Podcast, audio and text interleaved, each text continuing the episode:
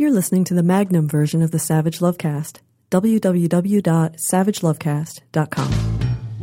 If you're stuck in a relationship quandary, or if you're looking for sexual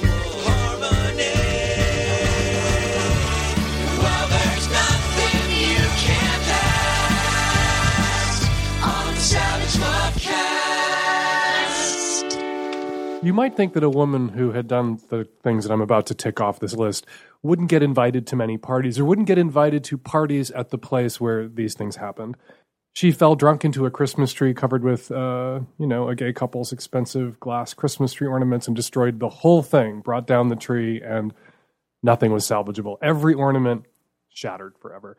She also, uh, drunk at a birthday party, uh, stood on something and then fell onto an expensive glass coffee table covered with, at that point, late in the night in the party, most of the host's glassware.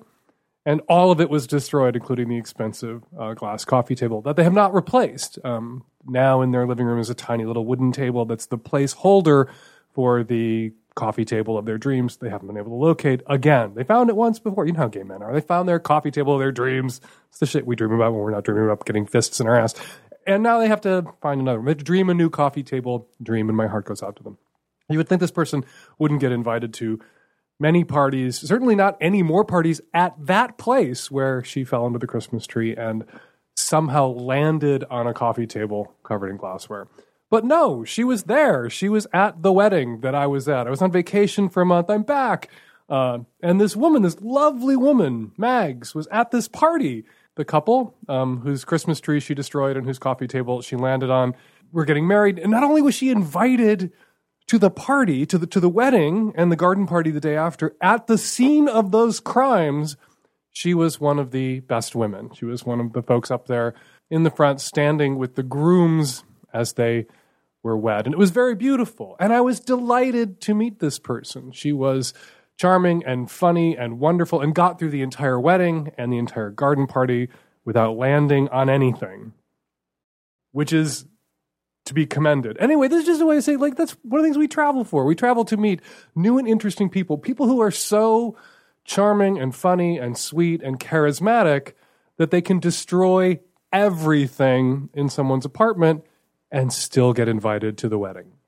So, Mags, it was so nice to meet you. And it was wonderful uh, learning Scottishisms, those terms. Uh, it was a little bit of an effort uh, sometimes Terry and I were in Glasgow at this wedding, and every once in a while we would look at each other and say, "I can't wait till we get to Vienna, where we can understand everyone who speaks English," because we were having trouble in Scotland. Uh, but Megs, it was wonderful to meet you and to learn that song from your childhood that you shared with us. Here comes the Highland Granny, two tits and a hairy fanny. Course, in America, fanny means butt, but in Scotland, fanny means pussy. And when Scottish children are young, they sing this song about their grandparents. Mm-hmm. Anyway, I've been thinking about vacations because I get to go on one because I am privileged. You know, and I also get a month's vacation now because I've had the same job for 20 plus years. And you start out with a couple of weeks, then you get another week later, and then you get a fourth week when they're, which is almost like a please go away. We're, we're sick of you. Here's a fourth week of vacation. Take a long one which is what I did. I wish more Americans got to take vacations. 25% of all Americans get no paid vacation time. Vox.com wrote an article about this, responding to an online petition by a group called the Vacation Equality Project, which is calling on Congress and the White House to mandate paid vacations for all Americans. This is never, ever, ever going to happen. If providing health care to all Americans is some sort of tyrannical plot, uh, forcing employers to provide paid vacation days. For the employees, the Supreme Court just said you don't have to give birth control pills to, that you can deny birth control coverage to because of your sincerely held religious beliefs. I'm sure we can dig up some thing in the big fat Bible that says that you're not allowed to have vacation days and then Hobby Lobby will opt out. But this is never going to happen. But it's a nice thought. All Americans should get a few weeks off. And this is just another way in which we are screwed travel is broadening. One of the reasons I think we don't have paid vacation for all Americans is that the people who run this country, the rich people and the politicians they've purchased, are terrified that if Americans were to get out of here every once in a while and go abroad, they would realize how fucked we are.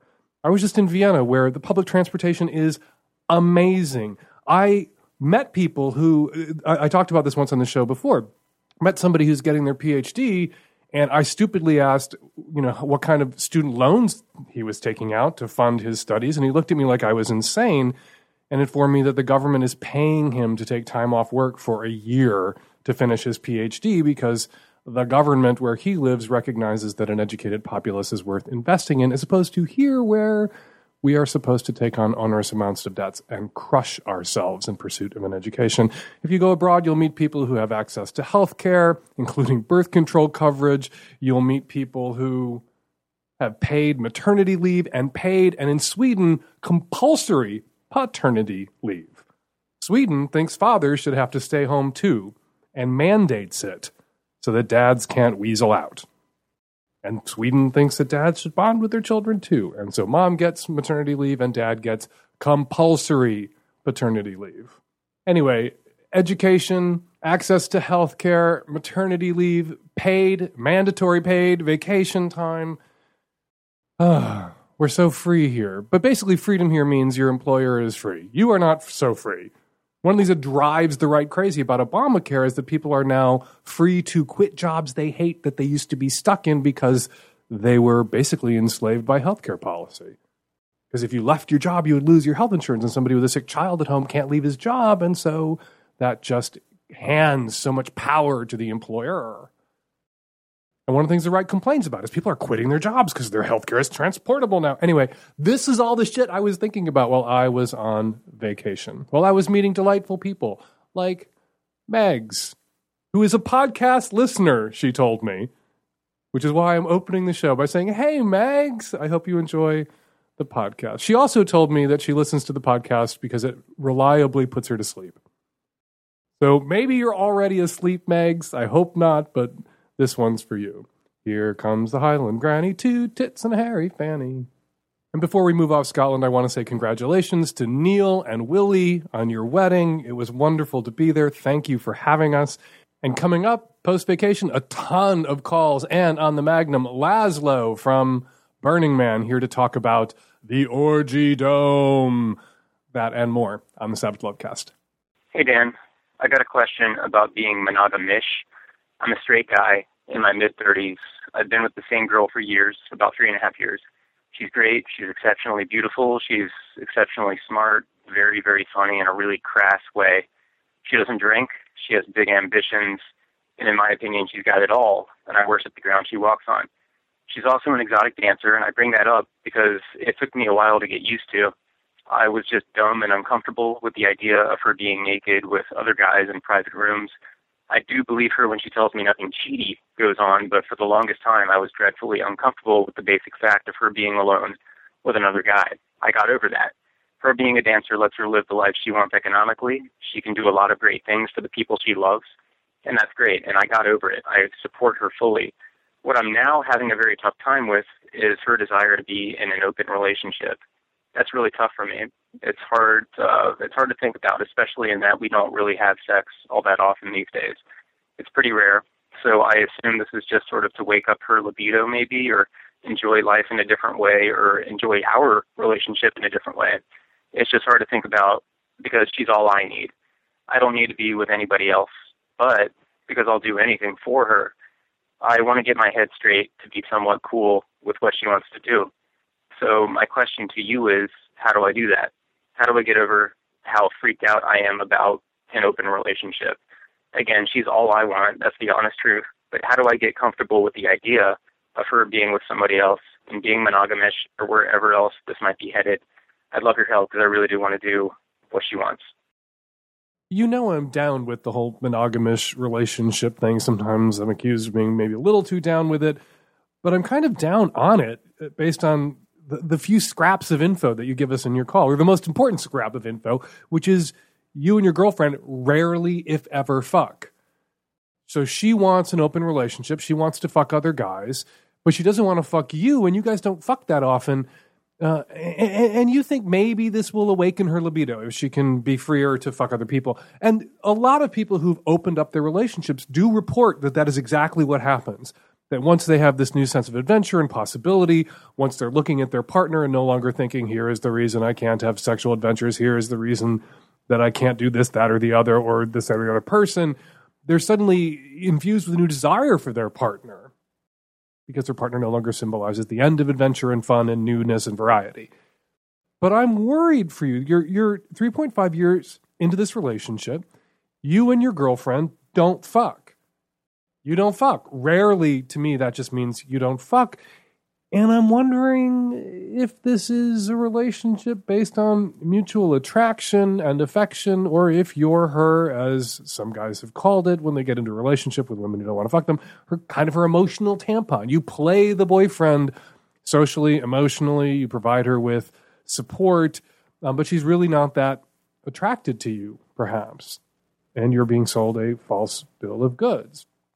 And it would be fine if that was fine with you uh, you know, to be in a sexless relationship. If that's fine with you, or to be in a relationship with someone who has sex with other people and not so much with you, and you don't care because you don't have a very high libido. But it doesn't sound like that's fine with you. It sounds like you might have a problem with that. A problem with watching her run off excitedly to fuck the other guys out there in the world who are not you when you are neglected sexually. So my advice to you would be to have a long, drawn out conversation with your girlfriend about what this means, about how she feels about you, how she feels about you sexually. She does sex work, she's a stripper. I've heard from people who do sex work, who strippers, who go home and the last thing they want to do is be objectified, have more sex. It can throw a wrench into the works of a sexual relationship, an intimate romantic relationship with a partner, uh, if they're the kind of person who's sort of knocked sideways by that sex work and that objectification, they can't compartmentalize it, they can't separate it. Maybe she has that problem. If that's her problem, I don't see how fucking other people solves it for you. You say you'll do anything for her, anything to be with her. Sounds that way. Sounds as if you're already doing anything for her. Consenting to be in a sexist relationship is kind of a big giveaway being with someone who's a stripper, that's not a, a big giveaway. You should be able to do that. You should be able to accept that. That's not a big deal. But it is a big deal to say to the person who is your romantic partner who doesn't fuck you, yes, you can go fuck other people. If what you hope to get out of this is more sex, if her freedom to fuck other people will result in her wanting to fuck you more, okay, go for it. The sexlessness in this relationship is a problem, is a problem for you must be a problem for you if you are contemplating giving her the okay for monogamishemy in hopes that she'll fuck you more often. My advice to you would be this give her the permission to fuck other people, to go out there. If that doesn't redound to your benefit, if that doesn't change the relationship in the way that you hope it changes the relationship, that she wants to fuck you more as a result, then you need to end this relationship because, to borrow the mid 90s ism, she may not be that into you.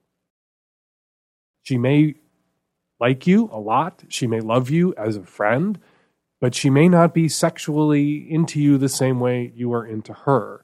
And to be in that kind of relationship over the long term is going to shred your sexual self esteem.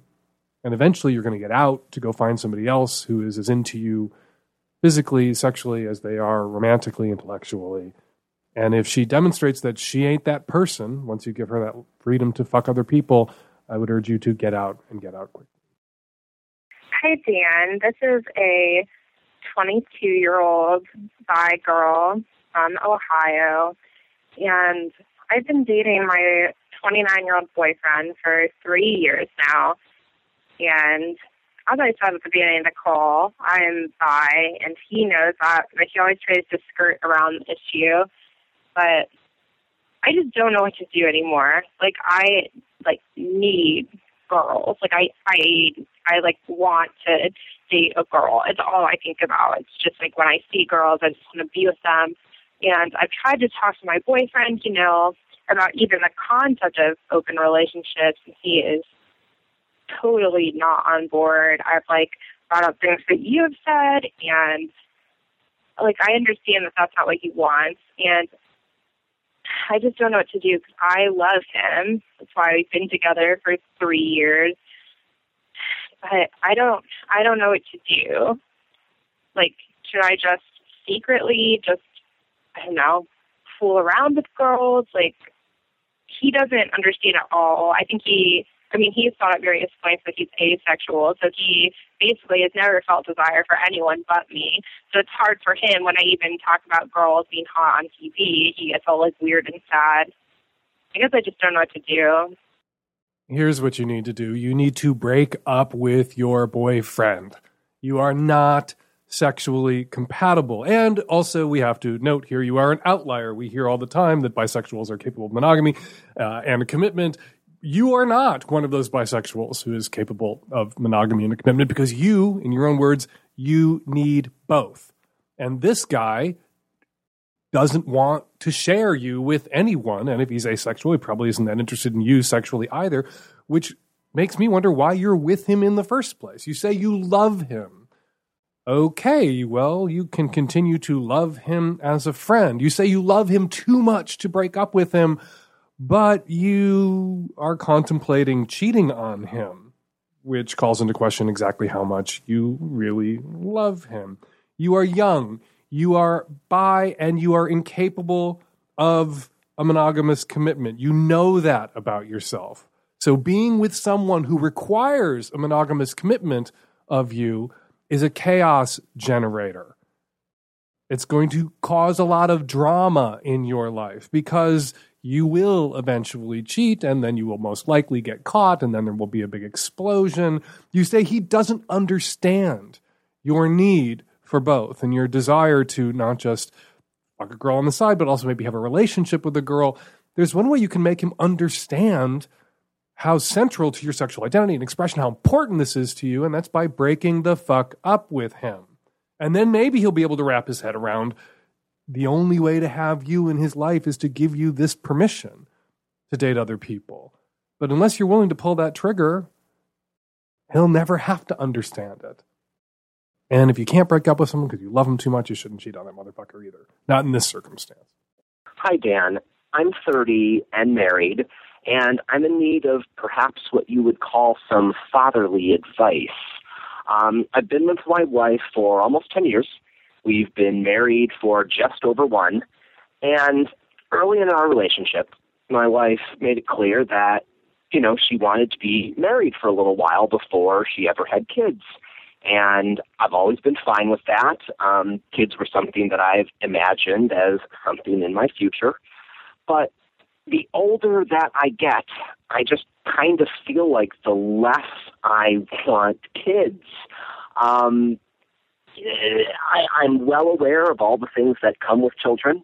And I've also known, however, that this is kind of a price of admission to be with my wife, and I've always been willing to pay that, but that price is becoming so steep, it feels like to me. And we've been married for about a year, and I know that this eventuality is going to be looming where she says that she's ready, and I'm going to have to either step up or step out. And I have no desire to do that, either to her or myself and I'm just not sure what to do at this point. It's I, I want to want it, but I don't know how to get there. You know, I don't know how to reconcile my desire for that in my future with all of the doubts and fears that I have that just scream no. And I just don't know what to do. So any help you could provide would be great because I know that, you know, as a gay man, you know, you and Terry had to decidedly decide to have children and then take extra steps to even get there. So I'm not even sure what kind of help you can give me, but any conversations that I've had with friends have just not really been so helpful. And I'm just wondering what you might have to add.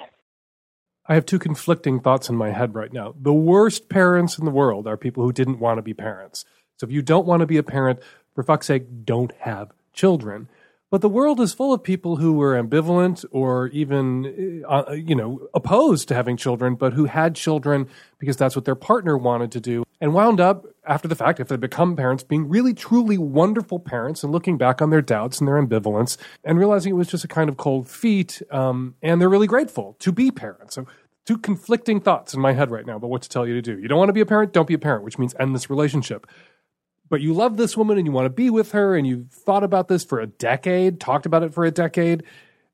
You know, sometimes you just take a leap of faith into the unknown. The person, though, that you really need to be talking with about this is your wife. I don't know when the last time you checked in with her about this was, but your feelings have changed. You're 30 now. It's possible her feelings have changed.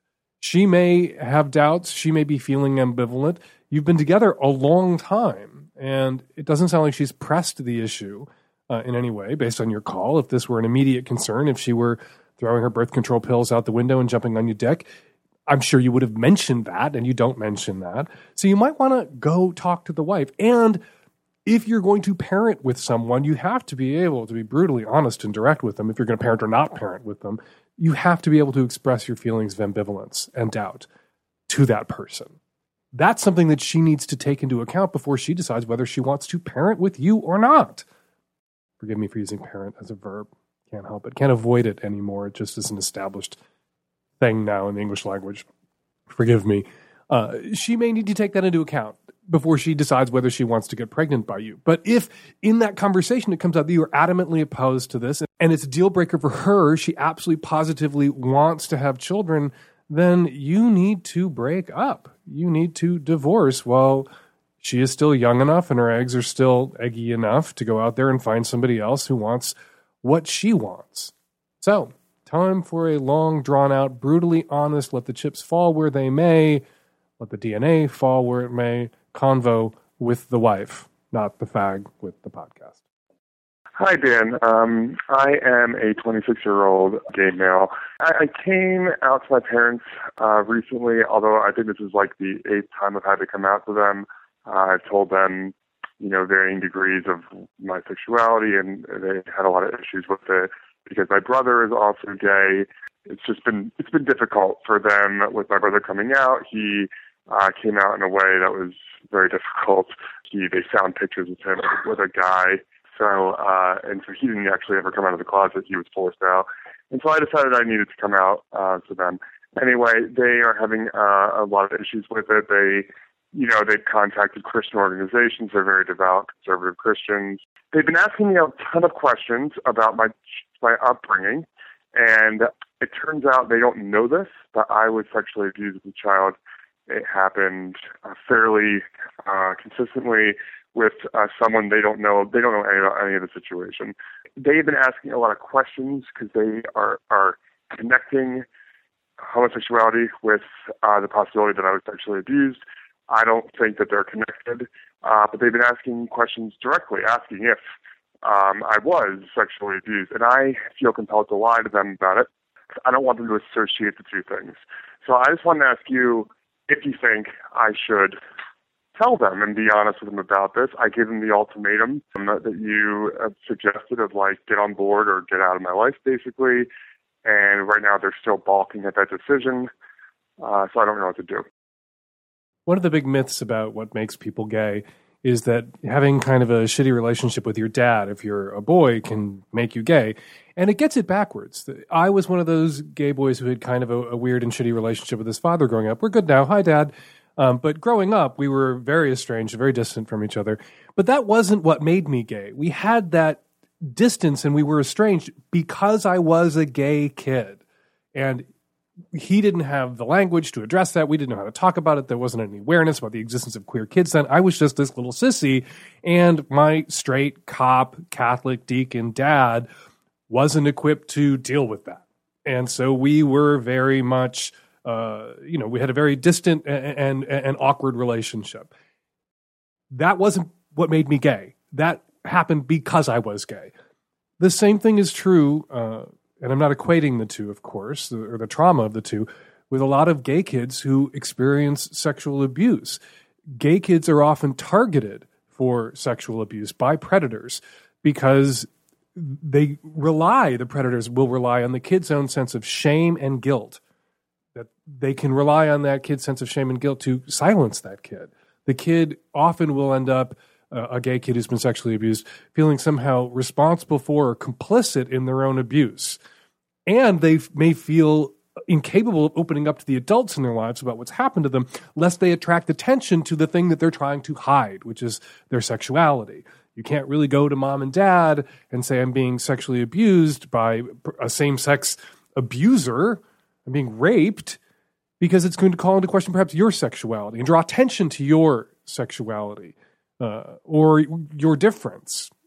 So, in the same way that my relationship with my dad didn't make me gay, my relationship with my dad was what it was then because I was gay. You may have been targeted for sexual abuse uh, because you were gay. It didn't make you gay, but the predator who targeted you sensed it and used it as leverage to win your silence. What to do about your parents? Don't tell them. Don't add fuel to their fire. They don't need to know. This isn't something that you have to share with them, particularly if they're going to latch onto it and hold on to it and use it as a cudgel to beat you with and attach importance to it and meaning to it that it doesn't have. So I think that you are within your rights strategically to withhold this information from your parents who are going to misuse it and misconstrue it and abuse you with it. You say they've gone to Christian organizations, no doubt Christian organizations that are all about how you could change and become straight. You don't want to hand them this can of gasoline that they can pour on the embers of their discomfort and rejection. So I would keep this from them. I would keep this private. They don't need to know it. It is irrelevant. It will panic your parents and it will confirm for them their prejudices. And it is irrelevant. You know it is irrelevant. I know it is irrelevant. The science proves that it's irrelevant. Sexual abuse has nothing to do with whether somebody is gay or lesbian or bi or trans or whatever when they grow up. So you have a right to withhold it from people who would misuse it or misconstrue it. And those people in your life are your parents. Good for you for issuing the ultimatum. Stick to your guns. Hi, Dan. I recently had an interesting experience with a guy I met on OkCupid. Things were going fairly well, some minor red flags, like he asking me to rate my biggest secret on a scale of 1 to 10, and being generally pretty bad at communicating when we weren't face to face, but I liked him. Before, uh, before our fourth date, though, he texted me asking if it was okay to share a dark secret over text. The secret turned out to be that he is an adult baby, and that being an adult baby is a pretty big part of his personality. Uh, being a fan of the show, I replied that I'm GGG and I'd still be down for dating, but that I wasn't interested in that, but I'd be fine if he wanted to pursue that fantasy elsewhere. Well, he pretty much shut down after that. He called the next date off, and when I got irritated and pushed for his reasoning, he said that it was not a fantasy and that I wasn't as actually as GGG as I thought I was by referring it to it as a fantasy, and that his feelings were very hurt. I guess my question is, when you've got a fetish as rare and extreme as being an adult baby, do you have the right to expect anyone to react with anything better than how I reacted? Have we reached this sexual mountaintop where I'm not allowed to have a non judgmentally negative first reaction to finding out the guy I like wants somebody to change his diapers? Also, shouldn't he really be on FetLife if this is, if this is something essential in his life? I don't really feel like I wasted my time, but isn't he wasting his? Adult babies can be such adult babies sometimes. Um, he doesn't have to only go to FetLife looking to date. Uh, it is my advice to kinksters who are looking for partners to really uh, move on both fronts, to date normals or people who are, can be presumed to be normal, that they meet the way everybody meets people in bars, clubs, through regular life, through friends at parties, uh, to date those people and then disclose at a reasonable point after they get to know you just a little bit. And that sounds like what he did. He got to know you a little bit, went on one date, asked a couple of leading questions, which indicated that you know he had deep dark secrets. If he's asking you about yours, what he's saying is, "I have some of my own," uh, and then he disclosed. So he did that right, and also he could concurrently and should concurrently be on FetLife, be on kinky dating sites, looking around. When it comes to a rare sexual interest or fetish like adult baby, it's a really good idea to date kink muggles, people who don't have kinks, to date normals, uh, and roll it out because the odds of encountering another person who shares your fetish in the kink world that you're emotionally, socially, and in other ways sexually compatible with are, are, are pretty slim. It's almost better uh, a better strategy for a lot of people with rare kinks to build a partner out of a kink muggle to have somebody fall in love with you and then fall in love with your kink by extension. A GGG partner, for instance, who can go there for you and may adopt your kink or come to appreciate it. And that probably was what he's hoping for for you. Not going to happen with you. You were very clear. Ha, huh, interesting I'm GGG, would be interested in continuing to see you, but that is a fantasy that you would have to explore with others. And this is where the adult baby demonstrated that he was a baby.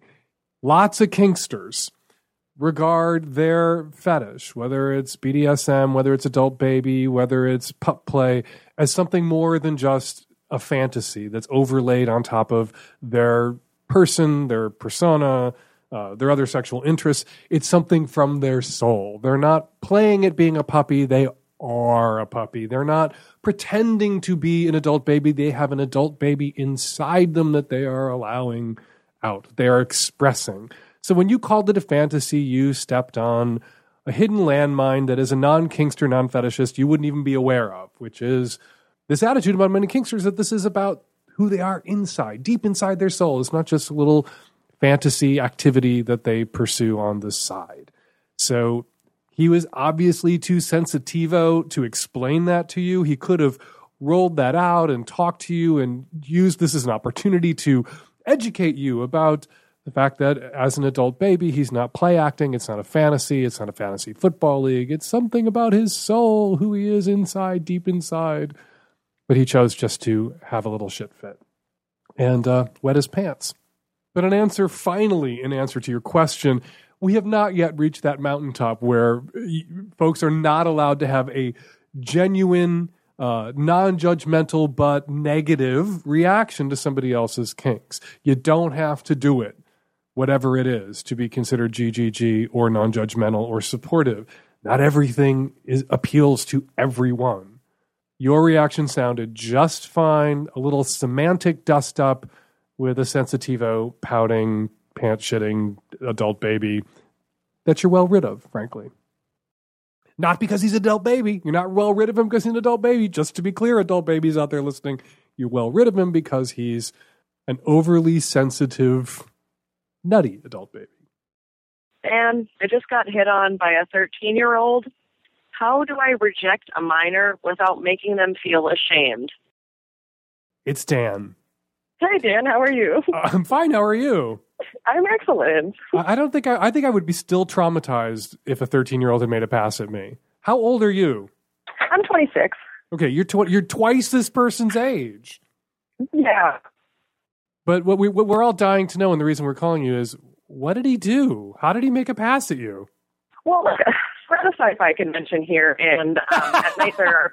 Yeah, I'm serious. So at all ages sci-fi convention, I volunteered at it this year, and you know, because all ages and their kids, and everybody can some parts of volunteering. So I ended up volunteering with this kid for a lot of it. And one of the nights, the party room's all of alcohol. So, you know, the older people were all partying and the kids kind of go hang out in the teen rooms or whatever. But he runs into me and he's like, hey, you want to go around to the party rooms with me? Tonight, like by ourselves. And you know, I, I took that kind of like a like an invitation for a date, and uh, But he didn't make a pass at you. He didn't say, "Hey, lady, let's get it on." He was just like, "You want to hang out? You want to run around?" yeah, but you know, you like my husband was right there, and my husband's looking at me. He's like, "Dude, this," and he's like, "He totally just asked you out on a date." And I'm like, "No, he didn't." My husband's like, "I've been 13 years old before. He totally just asked you out." Okay, well, Man. then let's back up. There's a difference between a 13 year old asking you out and a 13 year old asking to put his penis in you. But no, well, I mean, he didn't get that far. But Okay, so it was a 13 year old that you were hanging out with socially and you worked together, and he was just Yeah. like, Do you want to run around to the parties with me? That's different. That's like a 13 year old wants the bragging rights of hanging out with this 20 year old girl, maybe, but he wasn't necessarily going for it. Your, your call made it sound like he went for it. He made a pass at you. Man, well, I mean, it felt it felt like it. At the end, after my husband said it, I was like, ah, shit. And the first night it was easy because I'm like, man, I mean, honestly, you know, what these party rooms are like. I've been drinking. This is not appropriate. So maybe another time. But then he kept making a point to find me as often as he could Uh huh. to to keep bringing it up to say, hey, come hang out with me by ourselves. without your husband, let's ditch Yeah, without yeah, without your friends or my family. And I'm like, oh, hmm. So yeah, no, he did. He was not that explicit. We're you know we're good Midwestern folks. We can't be that explicit. All right. So your question is, how do you deflect the pass or the invitation to hang out of a 13 year old without sex shaming him? Yeah, like I don't I don't want this to be like the first time that he tried to approach a girl and then I'm like, no way, gross. Like, even though I've been like working with you, like, you know, I don't want to make him feel bad to ask other people, you know, in in the future. So, how did you get out of it? What did you say to him? I, I went around with him for like 20 minutes to the room, and I'm like, okay, I gotta go. So you got so for fear of uh, causing him, you know, eternal damage from from a mild rejection, you ended up having to hang out with him in the way that he wanted you to hang out with him. Well, I don't know. I mean, I did it on my terms. I'm like, okay, we'll do one room. He was like, we're going to go here, here, here. I'm like, no, I'll go to one room with you, and then I got to go. My friends are waiting for me. Oh, you're Like, nice. okay. You were that was Yeah. really nice and kind. I was trying, you know. I was like, Well done. I think um, you. I think you kind of did it right. You made it clear Okay. that this was an, a limited indulgence because you you liked him as a person, but there was no possibility of anything open ended because you weren't going to hang out with him all night. You weren't going to run around Right. with him all night. So this was just like, yeah, I'll go to a party with you, and then we're going to have to part ways because I have to go see the adults that I came yeah, with, right, and, that, and the particular adult I come with, and that ain't you. right. And, and there are places you can't go yet because you're 13. You know what one of those places is? My vagina. right. That was all implicit in the way you handled it. Okay. Okay. Because, so, I- you so liked him. You, you liked him working with him and hanging out with him, so you could hang out with him a little bit socially, even though he's 13 and you're 26. And maybe Right. he was getting his like flirt on and trying shit out. But I'm sure if you had looked at him and said, "Yeah, I'd love to hang out with you," and you want to fuck later, he would have had a heart attack and died. right. And I'm glad you didn't say that because I'd have to call the cops. right. Yeah. No. No. I didn't do that. No. That said, you know, if he had done anything inappropriate, you don't want to be inhibited by a fear of shaming someone who should be ashamed of what they've just done. Oh, right. Like just. Yeah. I mean, if he if he had said something totally inappropriate, I would have called him out on it. Um. Or done something inappropriate. You can't, you know, sometimes I, I talk to people who are sex positive and they're so worried, they're so twisted up about not wanting to shame or slut shame or sex shame or kink shame or anything else shame anybody else that they won't speak up to people who've done things that are shameful that they should be ashamed of. Yeah. if if he had if he had put a hand on you, if he'd said something really inappropriate, that requires a little bit of pushback, and aggressive pushback, and firm pushback, so that he doesn't turn around and do that to some other girl, to a girl his own age, or a girl twelve years old, or think Right. that that's how you treat women, and that women don't mind that kind of treatment. So if he'd done something shitty and awful and inappropriate. It would have been perfectly uh, appropriate for you to be shitty and awful right back at him, more shitty and awful than he Right. just was to you because you want to cauterize that shit immediately. But, uh, but I think okay. you handled it perfectly, and I don't think you had to go to the parties with him to handle it perfectly. I think you could have said, that "I need some adult time with my adult friends, but I'll see you tomorrow at the convention. We can hang out a little bit then." You could have totally shut it down. That, that you were willing because of the little interaction you had with him, working with him, to to go to one party with him, give him a little bit of bragging rights. Uh, I, I think that was that was kind of you and appropriate. And Okay. uh, props to you. Okay. Good. Okay. Just okay. Good. Good. Good. I'm glad. and he'll be masturbating about you for two or three years. Oh, good. I, maybe. Maybe good. Thanks for your call. Yeah. Absolutely. Thank you, Dan. Bye. Hi, Dan. I'm a 25 year old female dating a 39 year old man. Our relationship is really awesome for certain things, and others are difficult, like in any relationship. We've been together for about a year now, and the sex is awesome, but there are a few things that aren't cohesive. I am pretty into power play, BDSM type things, and he's not really. Recently, we've gotten a bit better, and I know it takes time to, you know, figure each other out sexually, even though right off the bat it's been great sex it's just not pleasing in all my kinky ways. My issue is with my ex. He is he and I um had a messy breakup where we broke all contact afterwards and recently I contacted him in a roundabout sort of way where we both admitted to loving each other a lot and set up a time to meet up with most likely potential sex involved. And he is really good at pleasing me where BDSM is concerned.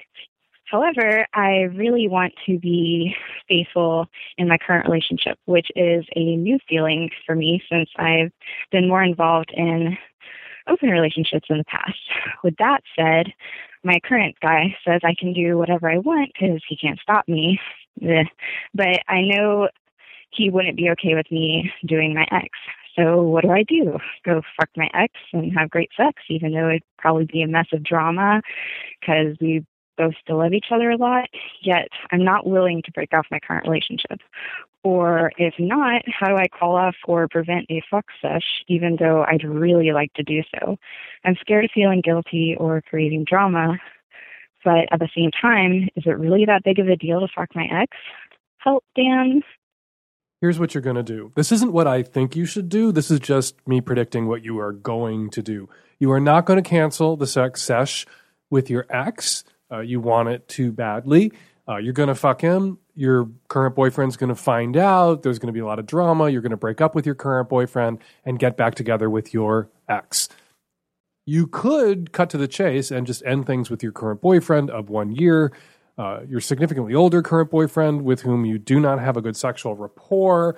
Uh, as much as you like him, it's just not there. It's not happening. Sex is really important to you. Kink and BDSM are really important to you. And here is your ex that you say you are still in love with, who is still in love with you, and you guys have amazing and awesome sex.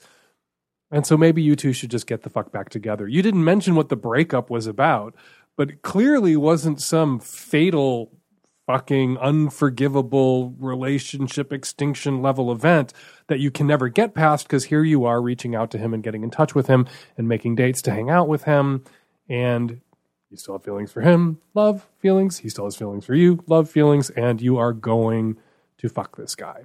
So you might as well go and fuck him. If you want to be a good and decent person you should probably end things with your boyfriend now rather than waiting for the crack up that will come later.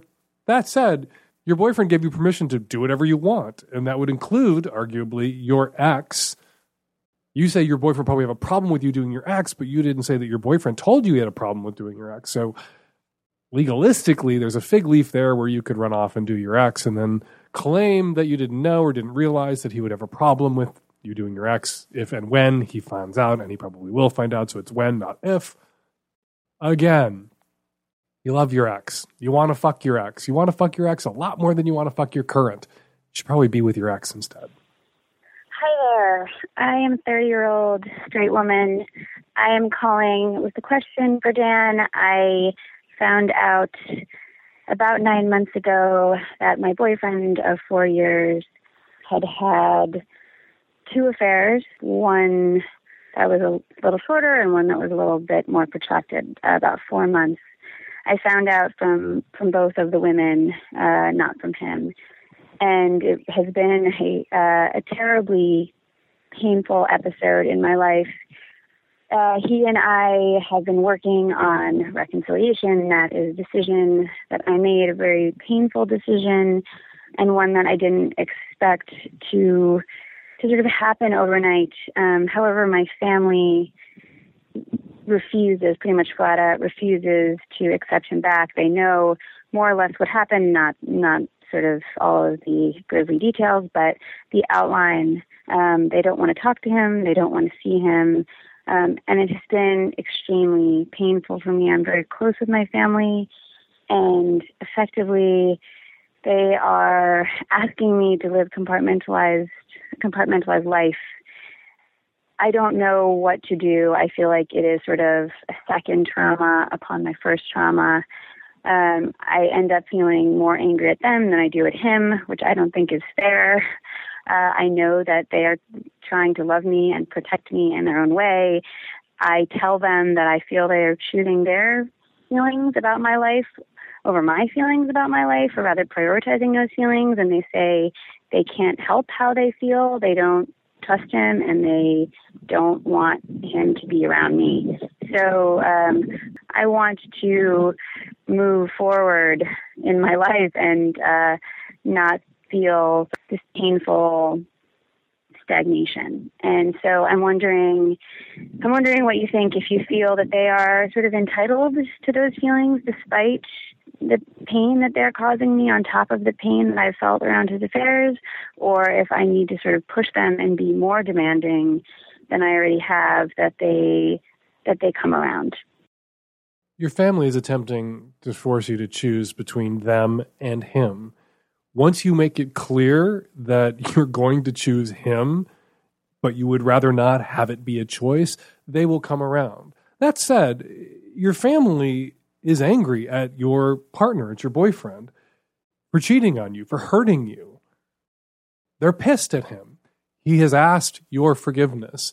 Perhaps he now needs to ask their forgiveness. If you two are working to patch this up, if you're going to work past this and get through it, and infidelity and cheating is so common, touches so many relationships, that there's no guarantee that if you got out of this one for cheating, your next partner wouldn't cheat on you. There's no guarantee that your mother hasn't cheated on your father and vice versa. It's just this went public. So they're making a public show of their disapproval and their anger and their hurt because he hurt their daughter, their sister, and so they're punishing him. You need to make it clear that now it's gone past punishing him to punishing you. You've worked through it, you've forgiven him, and you need them to do the same. If not for him, then for you, because they are putting you in an impossible position. And on top of that, he needs to go to them. He needs to be proactive and go to them and ask for their forgiveness and make an apology and acknowledge the pain and the hurt that he caused them too. Because it is a painful thing to watch someone that you love, to watch your daughter, to watch a parent be abused by a romantic partner in this way, to be cheated on, to be hurt so deeply, as deeply as you've been hurt. So he makes apologies, you make a demand. We're going to take a quick break from the calls. Joining me by phone today, uh, one of the organizers of the Orgy Dome, which we've been talking about a little bit on the Lovecast lately, and I wanted to have him on because I wanted to hear a little bit more about this place. Laszlo is his name. He's one of the camp leaders of And Then There's Only Love, which is the Burning Man theme camp that hosts the Orgy Dome. Good morning, Dan. Good morning. Thanks for jumping on the phone. If social conservatives, uh, you know, in their nightmare sort of dystopian future visions of the world, there are orgy domes, and they are they would probably be in gay neighborhoods. Like gay neighborhoods would build sort of big geodesic domes over them and just be this big pile of writhing bodies. But the orgy dome that actually exists in this country is at Burning Man. Yeah, this is definitely uh, the only one that I've ever been in. And it's not a gay thing, right? Uh, it's not, although it's open to all uh, sexual orientations. The, the Orgy Dome doesn't discriminate in any way, shape, or form. If you're gay, straight, transgendered, LGBT community, everybody's welcome. But do gay people go to Burning Man? Oh yes. Really? Um, there, there, oh yeah. There are there are a significant number of uh, theme camps that are uh, you know designated basically as gay camps. Uh, the, one of the old gay encounter camps, Jiffy Lube, was great. There's Camp Beaverton, which is a uh, a lesbian uh, camp. There, there are lots of uh, transgendered and, and gay people at Burning Man. Okay, N- backing up for, for listeners who may not be familiar with Burning Man, what the fuck is Burning Man? well, I guess that depends who you ask. Burning Man is a uh, gathering of people to celebrate art, uh, basically in the middle of the Black Rock Desert, which is about as close to the middle of nowhere as anybody could ever go. Uh, it's northeast of Reno. Uh, this year there'll be approximately 70,000 people there. Uh, and it's a large music and arts festival that happens out in the desert. Uh, people show up from all over the world. Uh, they build big interactive art. Uh, they engage in all sorts of radical self expression, which is one of the tenets of the event. Uh, and they uh, sort of uh, cooperate as a community to build this huge city in the middle of nowhere, which a couple of weeks later is gone without a trace. It sounds like hell. Um, it's heaven or hell, depending on who you ask. Um, I happen to think it's heaven.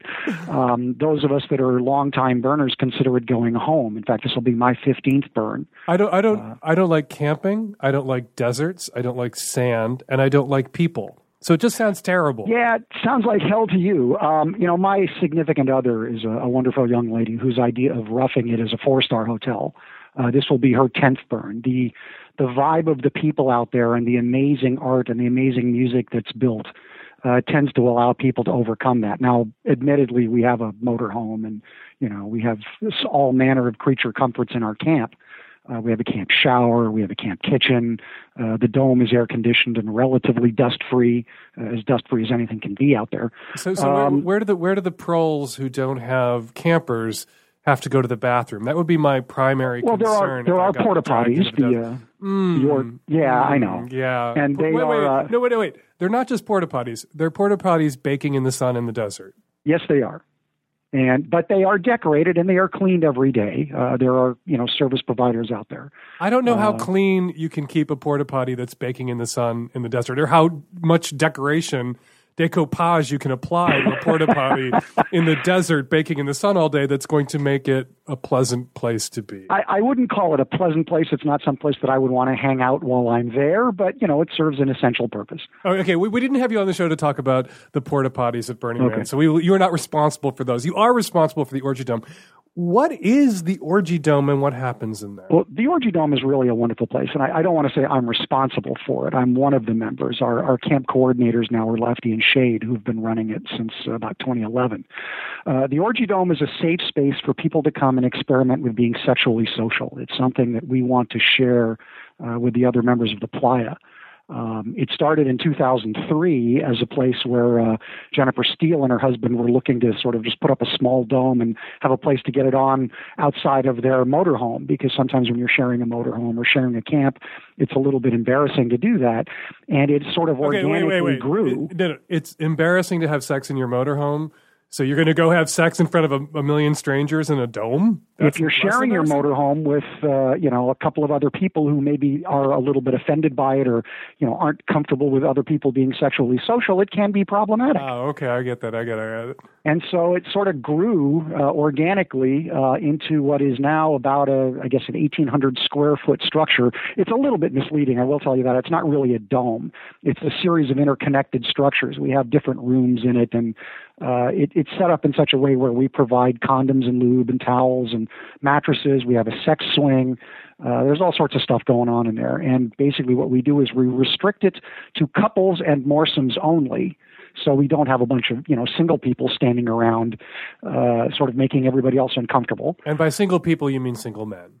Uh, single men and single women, quite frankly. I mean, although this year we have a new feature called Aphrodite's Garden, uh, which is a meet and greet space, so that when people come as singles, uh, they can hang out outside, and if they can meet up with somebody who uh, they share a, a connection with, they can then go in and enjoy the dome. Are, now, when it comes to safety, what's the enforcement? I do know from going to swingers parties to write about them uh, that they, you know, they they're very careful about protecting women in those spaces because if the women all are. leave, the women all leave, it collapses. And there are you know testosterone soaked dick monsters out there who can ruin that space for everybody. Oh, yes. By acting like testosterone soaked dick monsters. So, what lengths do you know? The caller original question that where I found out about the orgy dome was a caller, a woman who wanted to go and was concerned for her own safety. Sure. What steps are taken to make sure that the orgy dome doesn't turn into Thunderdome? Yeah, Thunderdome's a great place, by the way. But as far as the Orgy Dome is concerned, we start out with our camp greeters. We have people at the door that monitor the people going in and out, and they do things like they make sure that nobody's overly altered, uh, nobody seems to be, you know, overly aggressive or anything like that. There's a sort of a meet and greet area, uh, and they get uh, curated, for lack of a better term. Uh, there are rules in the dome: no shoes. You can't touch anybody without express consent, and that, by the way, goes for staring at people. We don't we don't want people sitting in there just sort of gawking at other people. This is a place for people to actually go and play. Um, and we're all about express consent. I mean, we actually teach a consent class there about negotiating consent in various different sexual encounters. Uh, if somebody appears to be underage, obviously we check their ID. If somebody appears to be overly altered, we don't let them in. Uh, we monitor the dome. We have people walk through periodically, usually women in our camp, because the dome, the people that are playing are generally more comfortable with women walking through. And if anybody appears to be, you know, acting improperly, they're asked to leave. If anybody touches anybody uh, without getting express permission and we're informed about it, they're booted out. I mean, we really do keep it a very safe, comfortable place. This instant city sort of pops up in the desert, and it's self-regulating. It sounds like the, It is the- very much so. society. But you know, if there's an incident of sexual assault.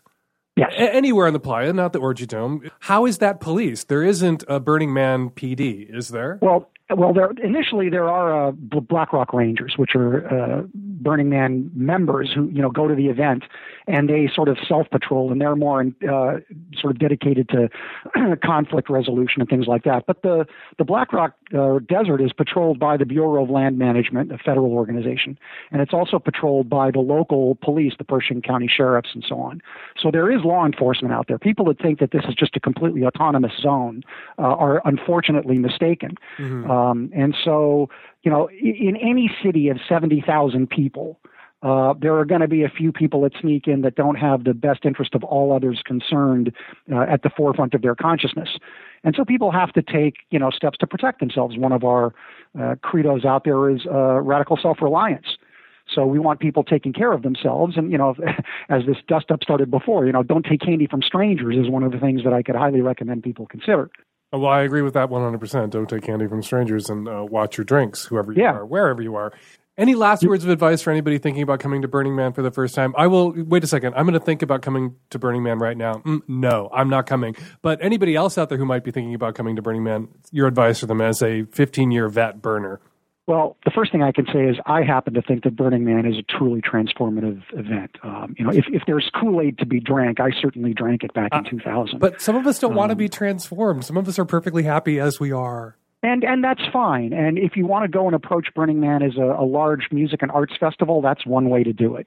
Um, some of the stuff that you will see out there will really amaze you. I mean, people build sculptures that are you know 20 stories tall, and it's something that you would never see anywhere else in the world. And I see them on YouTube, and that's good enough for me. And I see them. Uh, my friends go. I have some friends who go to Burning Man. None of them gay. All of them bi. I thought I thought gay people didn't go to Burning Man, only bi people. And I look at their Nah. pictures when they come back, and that's good enough for me. I'm gonna. I love Burning Man from a distance. And and you know that's fine, Dan. I, I got to say there are all sorts of things in this world that a lot of people love from a distance. I mean, my girlfriend doesn't like scuba diving. I love it. She's perfectly content with me showing her pictures of fish.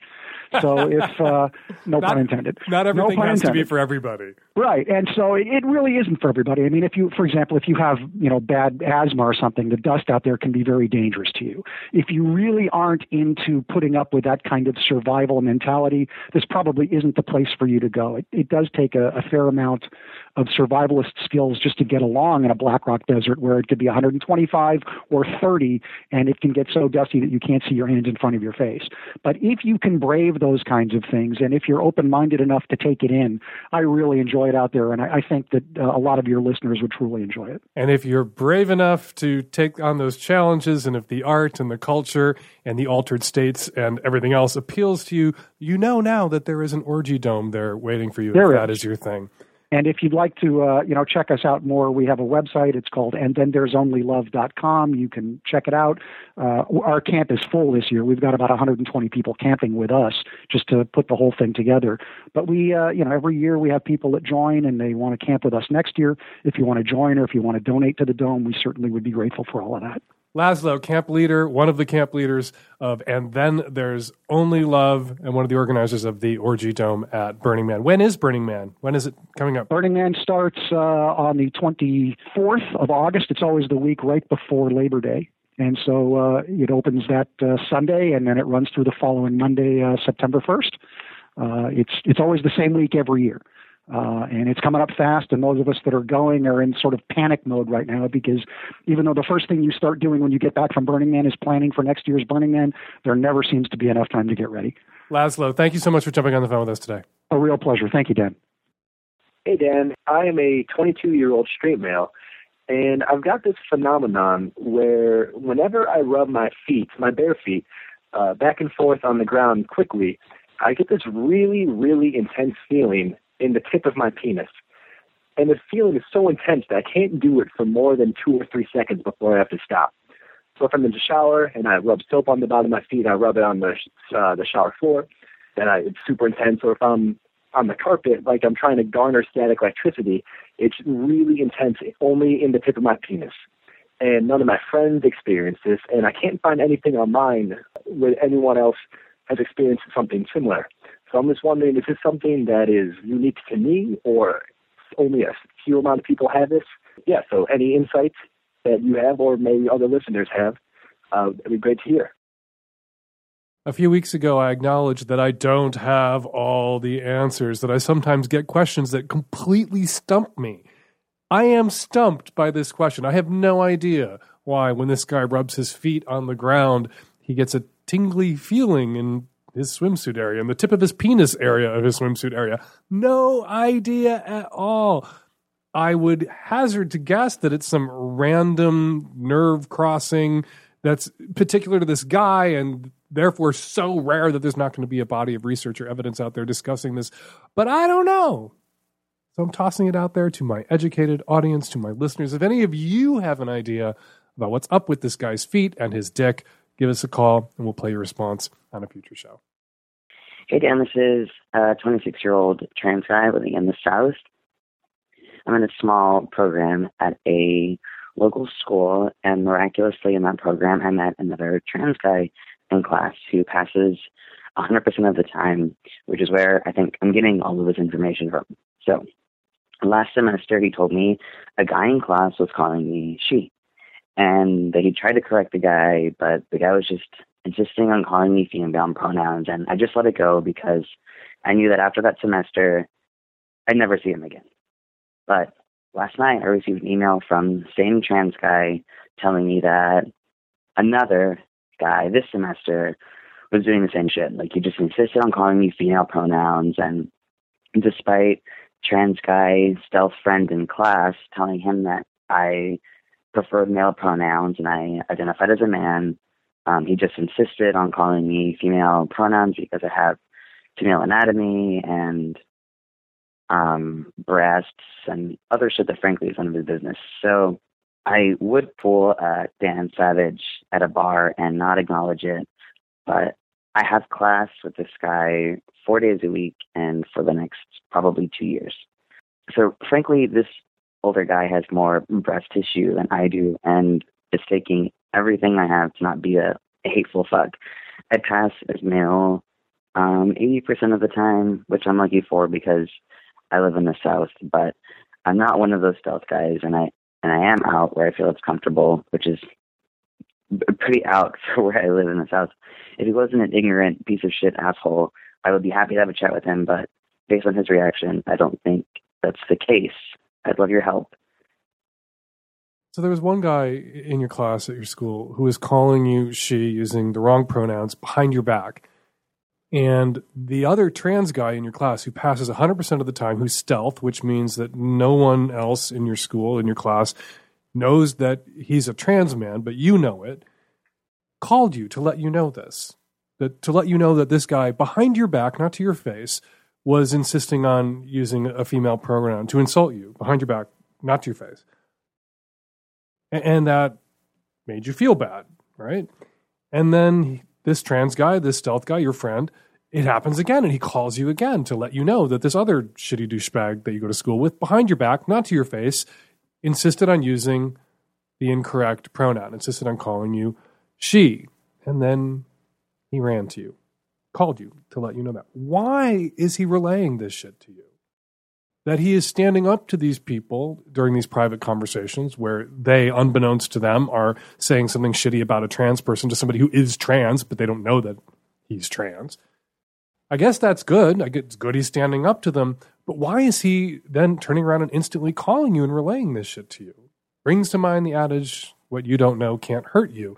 You wouldn't know that these people were being shitty about you behind your back if it weren't for this deep cover stealth trans person who then calls you to let you know and relays this hurtful information to you. So then you are hurt and put into an awkward position with your classmates, with knowing that they're saying these shitty things about you, these two dudes. I would, if I were you, ask my stealth trans friend not to relay this information to me. Thank him for sticking up for you in these situations. The best way he could stick up for you is by coming out as trans to these people at that moment himself. But if he wants to live stealth, that's his choice. Thank him for sticking up for you in those moments, for correcting them, but tell him he doesn't need to call you and let you know because it's just going to put you in this position where you don't know how to interact with these people anymore, where you feel you must confront them somehow to, to stand up for yourself. And it's just going to queer, for lack of a better word, queer your interactions and, and make you feel uncomfortable and awkward in class with these people. It would be wonderful if nobody said shitty things about people behind their back, but people do. Right? They do. The baseline for civility is how you treat people to their face. Sounds like these people are civil to you to your face.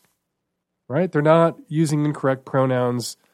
They're not misgendering you in class to your face. They're not humiliating you. They're not abusing you or bashing you. They're saying snarky, shitty, transphobic shit about you behind your back. Shit you would have no idea about if it weren't for your stealth trans buddy calling you. Ignorance in this instance would be a little blissier than knowing that these shitty shits are being shitty about you. I would, if I were you, stuff it down the fucking memory hole if you don't have it in you to confront these guys about these conversations that they've had when you weren't present. Stuff it down the memory hole. Be the bigger person. Interact with them respectfully. Demonstrate to them that you are the better man. Because what else are you going to do? Are you going to run to them and say, This person called to let me know that you said these shitty things about me behind my back when I wasn't there? It's going to make you look a little defensive, a little crazy. It'll out your friend as, I guess, a tattletale. How would your friend feel about that? Has your friend told you you're not allowed to tell them that he told you? I bet he has, which puts you in this terrible position. Ask your friend to shut up. Ask your stealth buddy not to tell you the shitty things that these transphobic shits tell him or say in front of him on the assumption that they're not in the room with a trans person so that you can focus on getting your education and getting the fuck out of this place full of shitty people. Being privy to this information about these conversations that don't involve you, even though you come up and then are maligned, is making it harder for you to get your education.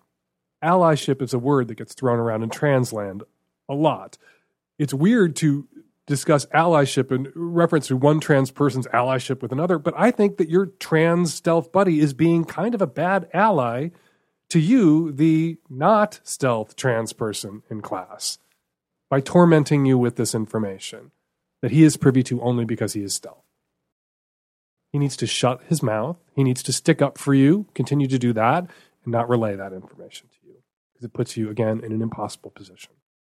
Dan, this is a young 20 something on the West Coast. I have a bit of a problem. So I've been married for about three months now. And my husband, he's wonderful. He's great, fantastic. I love him more than anything. But there is a problem with this, the sex. So to understand that, you have to go back to when we first started dating four years ago. And I told him that I wanted to save vaginal intercourse for marriage. Everything else was fine, but just that one thing, I wanted to say that because I thought that was important. I made a commitment my, to myself to do that, and I thought it was really important to keep that commitment. So the first two years, that was fine. Not a problem. The next two years that we were together became very difficult for him. And to sum it up, he said he kind of had to turn his sex drive off because it was just too much to want sex and not get it. And he just kind of became not interested in that very much, at least not as the same amount that I was. So when we got married, it was kind of a risk not knowing what was going to happen and had gotten much better and he says he enjoys sex and all that, but it's it's not it's only maybe once or twice a week. And I think we're being married for three months, it should be more often. You know, I've spent my whole life not having vaginal sex, so it's kind of something I wanted to try more. I don't know if I should just wait and uh, just wait for him to be more into it, or I should just tell him to stop being Mr. Baby. you know, it's always on his terms. When we do have sex, it's always, you know, he needs to feel good about himself and it has to be if he wants it if i'm asking for sex he thinks that's not as sexy and that girls need to or in his experience girls don't uh ask for sex they make guys work for it and that's more sexy to him so i really don't know what to do uh do i just wait around do i just try to find time to masturbate i don't know You sound nice, so forgive me. You sound bubbly and charming and personable. You sound like someone I would really dig splitting a bottle of uh, fizzy rosé with on a beach somewhere. So I feel bad about what I'm about to say. Okay. So at the beginning of your relationship, you played bullshit games with your twat. You were down for everything, but you wanted to withhold this one thing for silly reasons that I can't comprehend. He can fuck your mouth, he can fuck your ass, he can fuck your armpits, he can come on the top of your head, he can fuck your feet, whatever. You just can't fuck your twat. We're going to hold that back for some reason. So you arbitrarily ruled your twat out.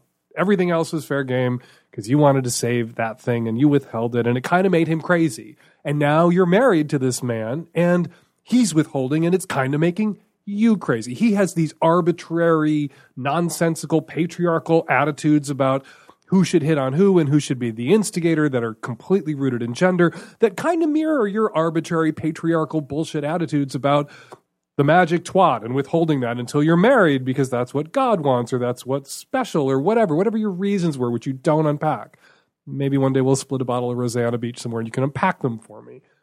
You two deserve each other.